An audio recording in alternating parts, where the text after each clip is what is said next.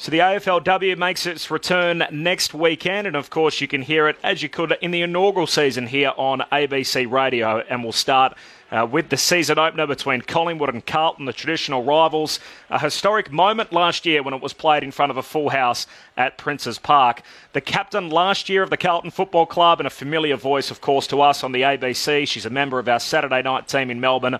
Lauren Arnell joins me on Grandstand. Lauren, thanks for your time. Thanks, Corbin. Great to talk to you.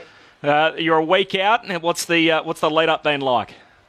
Oh, obviously, pre-season's been um, as any pre-season is tough going and a good hard slog, but also great fun. And we're just so excited that it's only a few sleeps away now.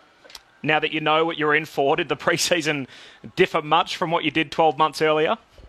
Yeah, I think there's some small changes. Um, I guess going into last season, you're just trying to find what elite means because you've been playing local footy for so long. So uh, I think now it's uh, you step up, I guess, physically and and everything like that, but almost mentally for me, it's been a bit of a take the pressure off myself a little bit because you've got a bit more experience in what's happening and probably a bit more trust in yourself.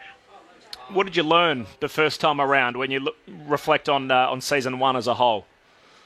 Oh, so many learnings, Corbin. It'd be hard to um, go into just half of them, to be honest. It's um, I think what we'll see is a big change coming into into next year, into this season. Will be the game's just going to be a hell of a lot faster. There's some more athletic bodies coming in. We've seen some more code hoppers, and I think with the increased fitness and athleticism of all the players, it's, it's going to be a quicker game and a more skillful game. So you've got to learn to adapt, and we're just looking forward to seeing where we're tracking according to that.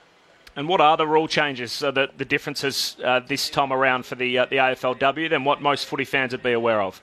Yeah, so the big one, they're, they're calling it last touch. It's actually a last possession rule. So if it's fumbled over the boundary line, it'll it'll be a boundary throw in. But if it's a, a kick that hasn't really been touched or fumbled, or if it's a handball that's just gone over the boundary line, it'll be paid a free kick to the opposition, which means there'll be less congestion. And what we see in those situations with those boundary throw-ins in AFLW is some repeat stoppages, which really congest the game and slows it down. So uh, we've already seen in the practice matches over last weekend that it opens up the game a fair bit, so it's exciting.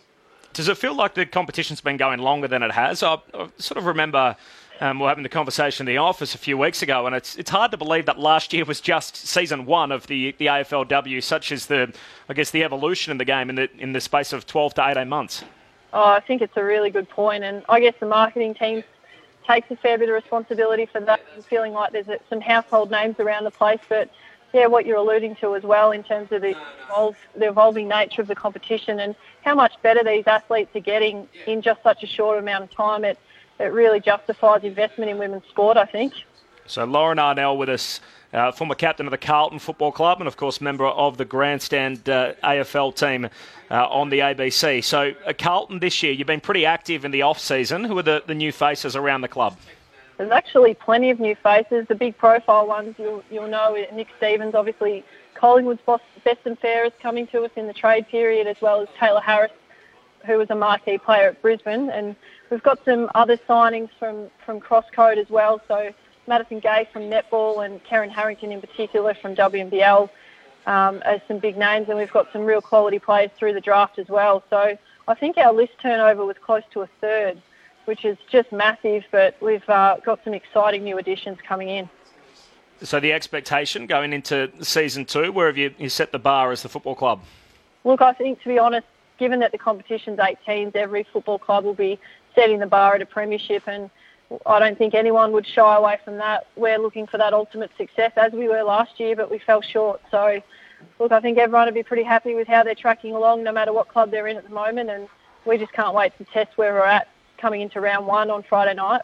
So Adelaide, the inaugural champs, and obviously the defending premiers into season two. Where are the, the big challenges coming from? Do you think uh, this year? Who are the, the other clubs that you expect to be towards the top of the table?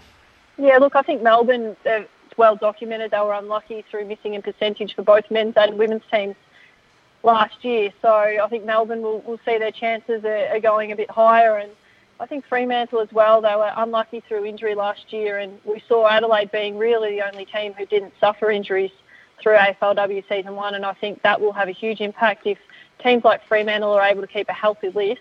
They'll do it. They'll do a lot better. All the very best, uh, Lauren, for the, the year coming up. If people want to get involved and, and come down and watch the girls play, how do they do so? Well, I guess the first one is Friday night, round one. The game starts at 7.45, but the club's put a lot of um, effort into preparations for this one, so there'll be food trucks and a big screen outside. I'd get there early, get down there. There's no uh, ticket price, so all you have to do is rock up and enjoy the entertainment. And to become a member, you can do so via the Carlton website, membership.carltonfc.com.au. Look forward to hearing uh, from you on our AFL coverage throughout the year and, uh, and watching you in the AFLW over the next couple of months. Lauren, appreciate your time. Thanks, Corbin. Great to chat to you.